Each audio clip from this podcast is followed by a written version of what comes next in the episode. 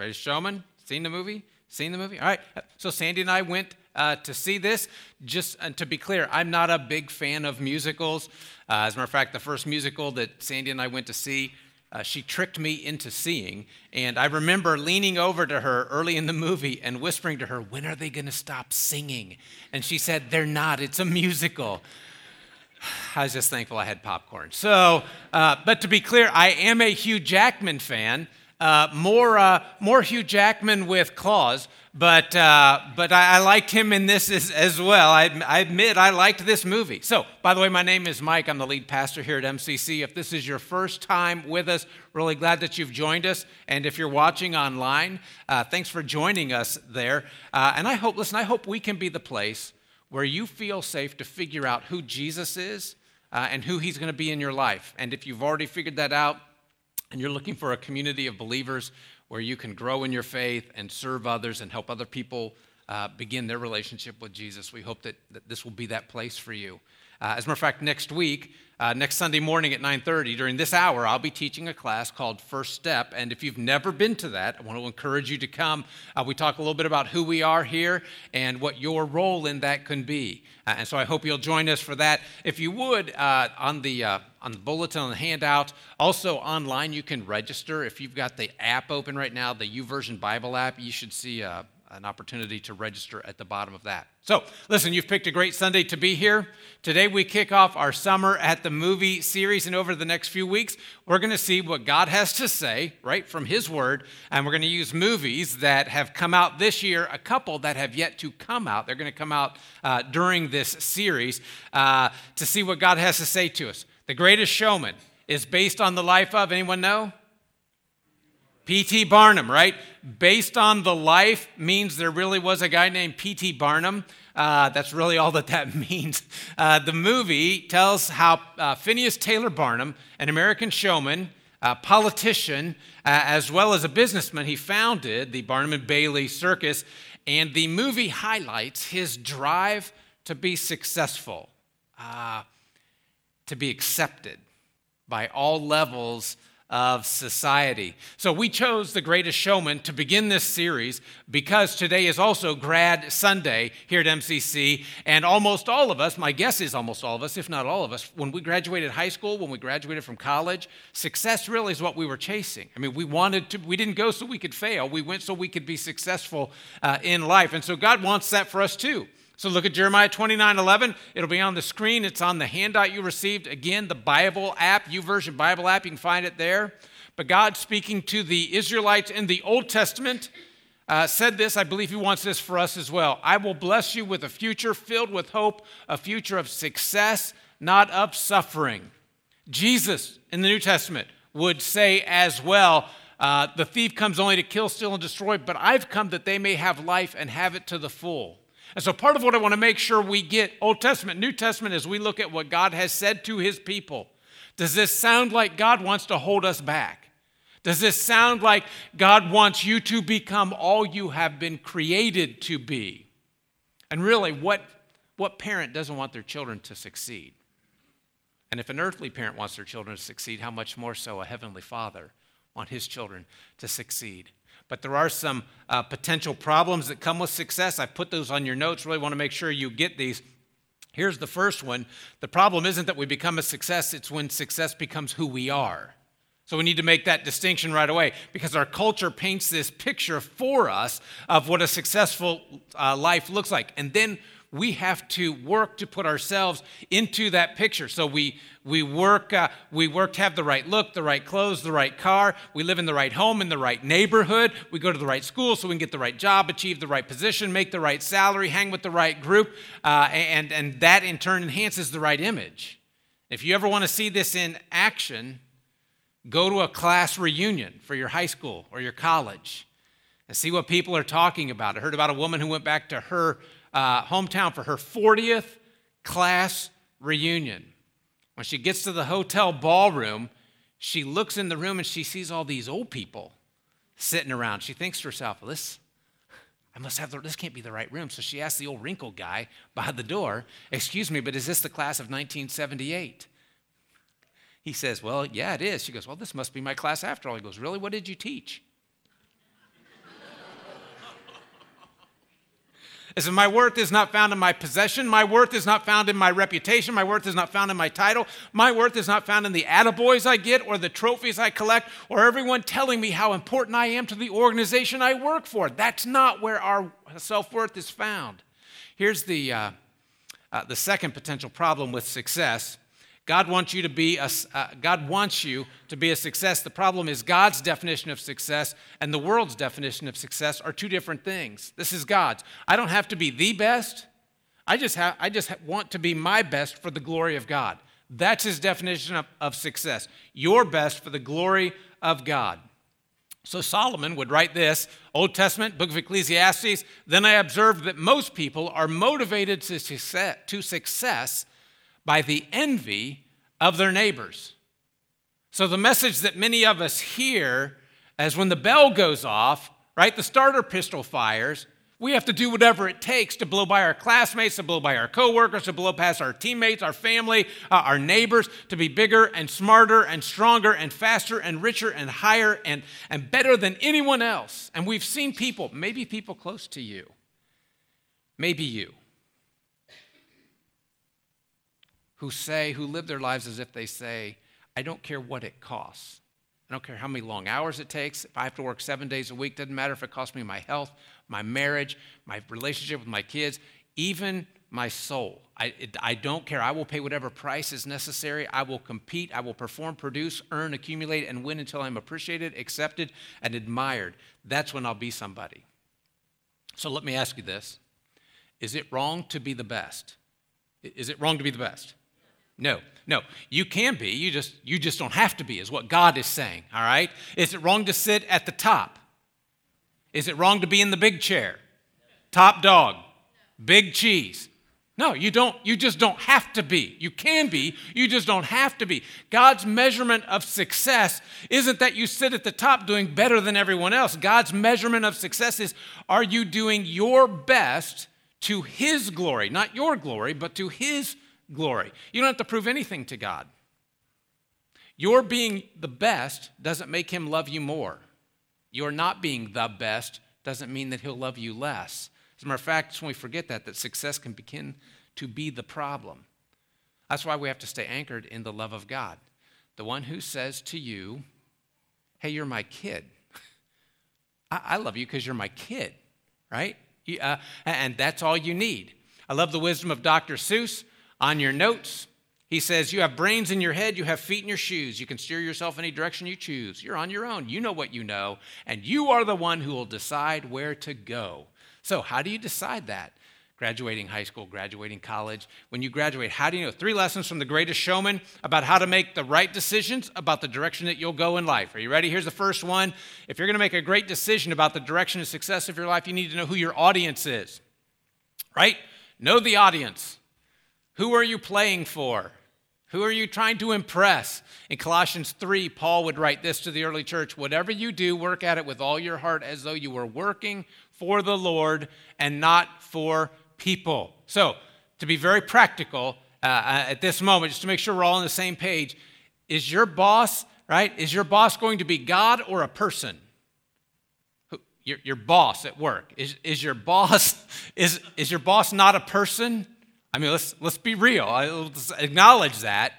What Paul is saying is not that your boss isn't a person, but as a follower of Jesus, do what you do to honor him.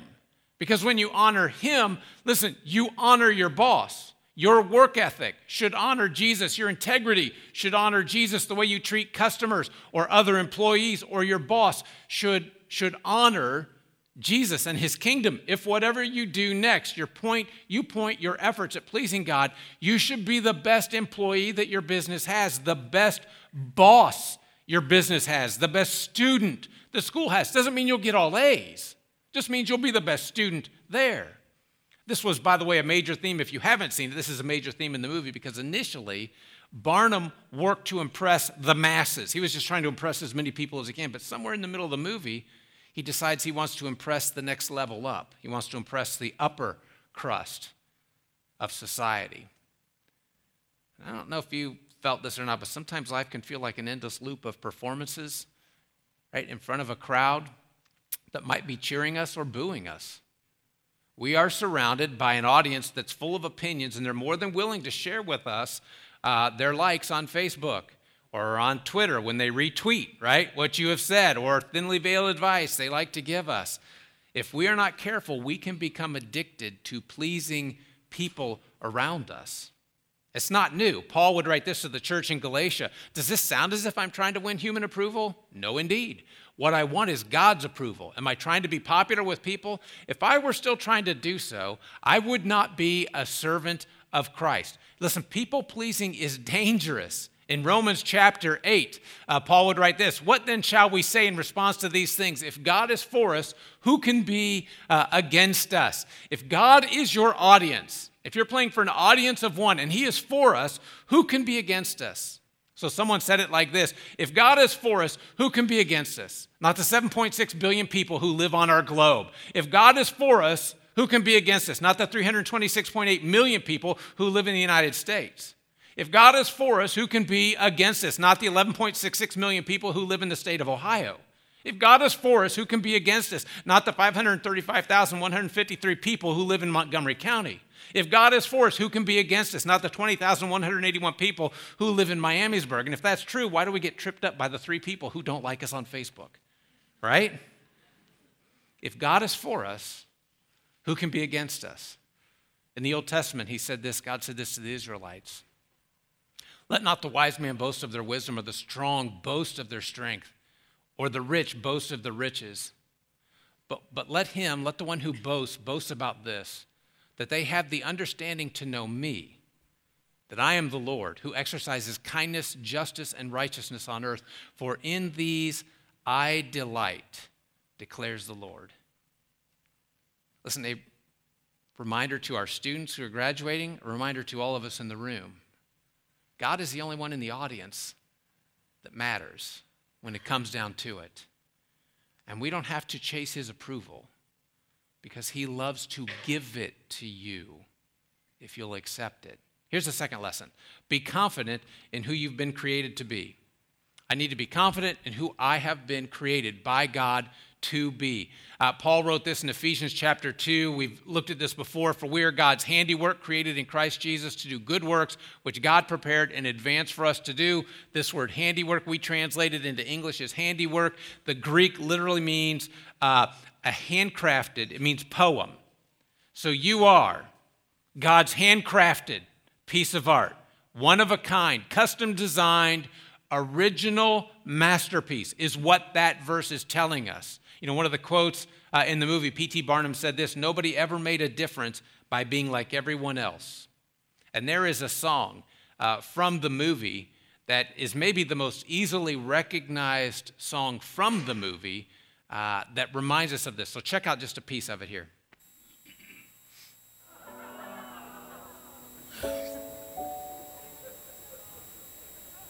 I am not a stranger to the dark. Hide away, they say, cause we don't want your broken parts. I learned to be ashamed of all my scars. Run away, they say. No one will love you as you are. But I won't let them break me down to dust. I know that there's a place for us, for we are glorious. Sharpest words wanna cut me down, I'm gonna send the blood, gonna drown them out. I am brave, I am bruised, I am who I'm meant to be. This is me. Look out, cause here I come.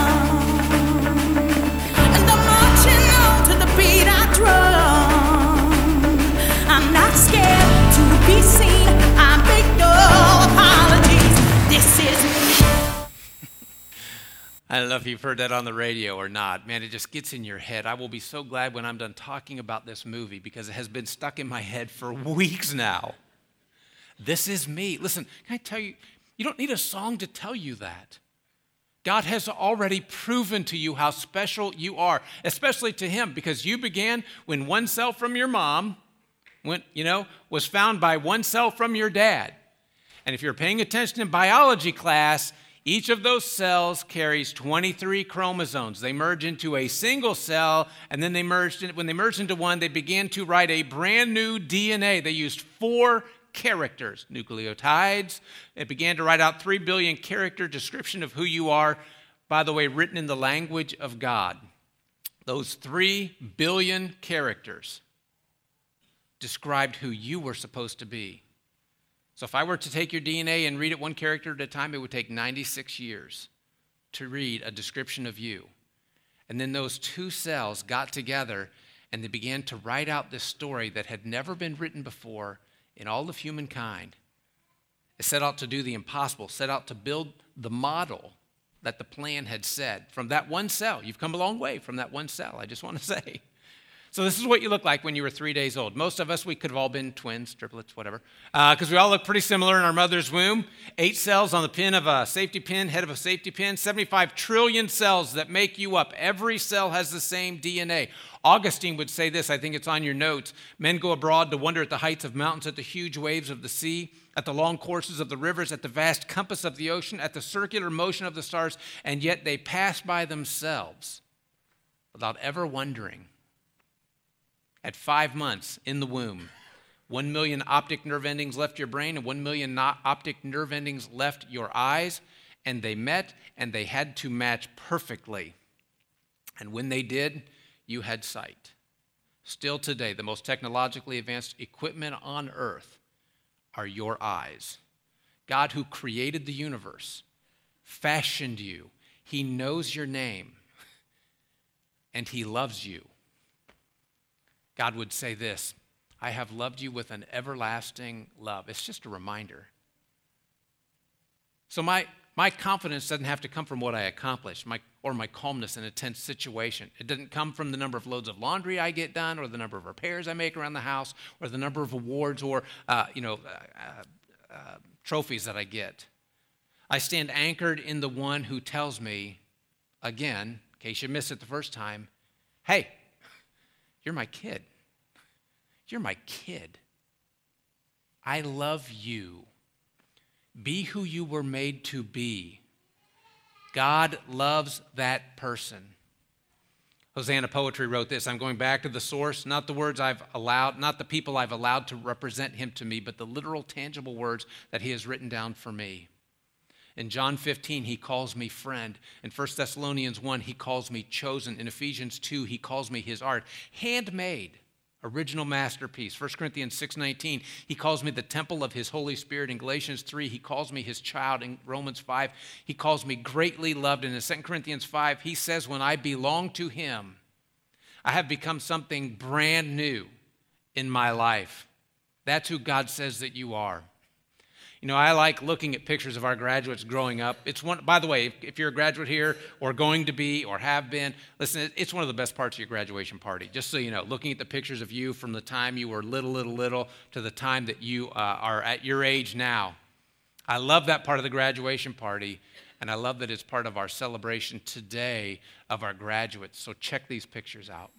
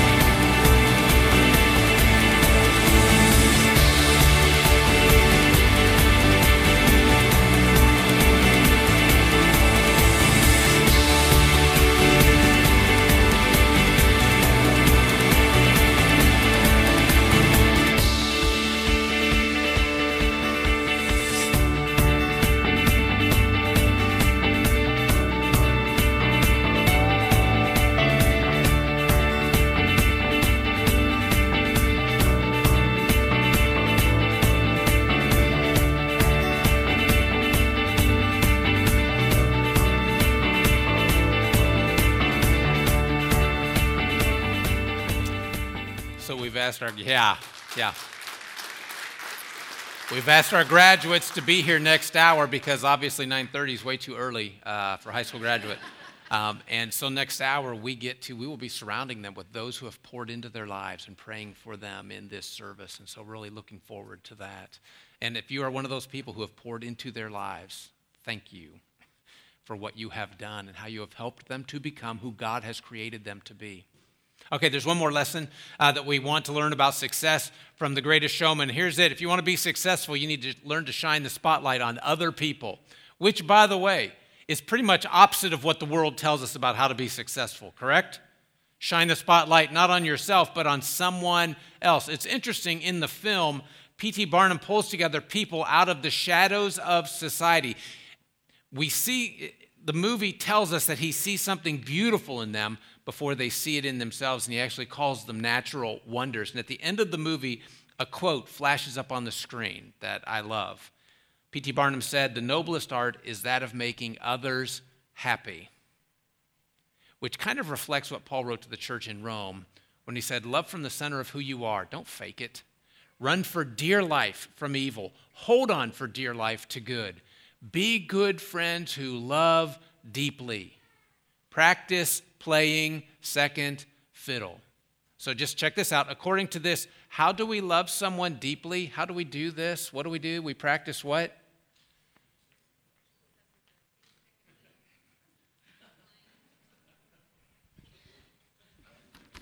Okay. How do we love our friends deeply? We practice what? Playing second fiddle. Right, right, right. So that's how we do it. We take the spotlight off of us and we put it on someone else. I don't know if you saw this in the news or not last month. My daughter sent me this story. Rob Pitts, who's a 16 year Indiana police officer for the Terre Haute and Sullivan Police Departments, was killed in the line of duty. When he, uh, when he was shot by a 21 year old suspect, he was responding to a call. When his five year old son, Dakota Pitts, returned to school for the first time afterwards, as a matter of fact, it was just three weeks ago tomorrow that he returned to school, he asked his mom if one of his dad's friends could drive him to school. When he arrived uh, at school that day, there were 70 Indiana police officers waiting outside to give Dakota his very own police escort to school. Five years old, dad killed in the line of duty. He's wearing his dad's police badge. The officers also gave him his very own SWAT t shirt and a badge upon arrival to school because they wanted Dakota to know they had his back. So here's the question Would you consider those officers successful that day? Well, we don't even know if they made any arrests. Are you sure? Because they didn't make any arrests. I, am not even sure they pulled over a speeder that day. We don't, we don't know that. Uh, maybe they did. But was it would you consider them a success perhaps because they shine the spotlight on someone else? And I'm just saying, I'm not sure that this is how the world will define success for you. But if you will live this way, if you will play your life to an audience of one above all others, if you will remember who God has created you to be, you who you've been created to be, not the person next to you, not this other person you've been reading about, how He created you uniquely in the history of mankind. There's no one like you. If you will spy, shine the spotlight on others, you will have succeeded in this life. And I'm telling you, you will leave this place better than when you came. I just want to encourage you with that. Paul said this, just a reminder love from the center of who you are don't fake it. Run for dear life from evil. Hold on for dear life to good. Be good friends who love deeply. Practice playing second fiddle. So, if this is your first time here, this is we just naturally go from the message into a time of communion, a time when we remember the one whose birth divides time, right? Before Jesus and in the year of our Lord, BC and AD, not only who has, who has divided time, he's changed the history of mankind. And he's changed our future. whose name is still spoken today and whose life is still the model for our own good. Paul said this about him when he wrote to the church in Philippi Do nothing out of selfish ambition or vain conceit, rather, in humility, value others above yourselves, not looking to your own interests, but each of you to the interests of others. As a matter of fact, in your relationship with one another, have the same mindset that Jesus has who, being in very nature God, did not consider equality with God something to be used to his own advantage. Rather, he made himself nothing by taking the very nature of a servant, being made in human likeness, and being found in appearance as a man. He humbled himself becoming, by becoming obedient to death, even death on the cross. As we go into our time of communion today, can I just tell you, there is no secret to success. It's not secret at all. We celebrate the path to success every week, and we do it again today. And graduates, we honor you by pointing you to the one we all live to honor, who gave his life for our sins because he considered your life and my life worth the cost. Let's go to him in prayer. God, thank you for this time that we get to just be drawn back. We get to remember who has changed our lives and what it is about him that changed us and is continuing to change us even today. His birth not only divides history, we see a dividing line in our own lives who we were before Jesus and who we are becoming because of Jesus. And so, God, as we hold these symbols of Jesus' body and blood in our hand. And as we take them to remind us of the terrible cost that was paid because of our sin, not because of something he'd done, but because of what we have done. So we had this price that we could not afford to pay. And so Jesus stepped up and paid it for us because he, he thought more of us than we think than, than, than he thought of himself. He gave himself for our sake. And so, God, today we honor you and we remember the audience of one that we all live for as we remember what Jesus did for us on the cross. So we pray that you will be honored by the way we take this today, and we pray it in the name of your Son, Jesus. Amen.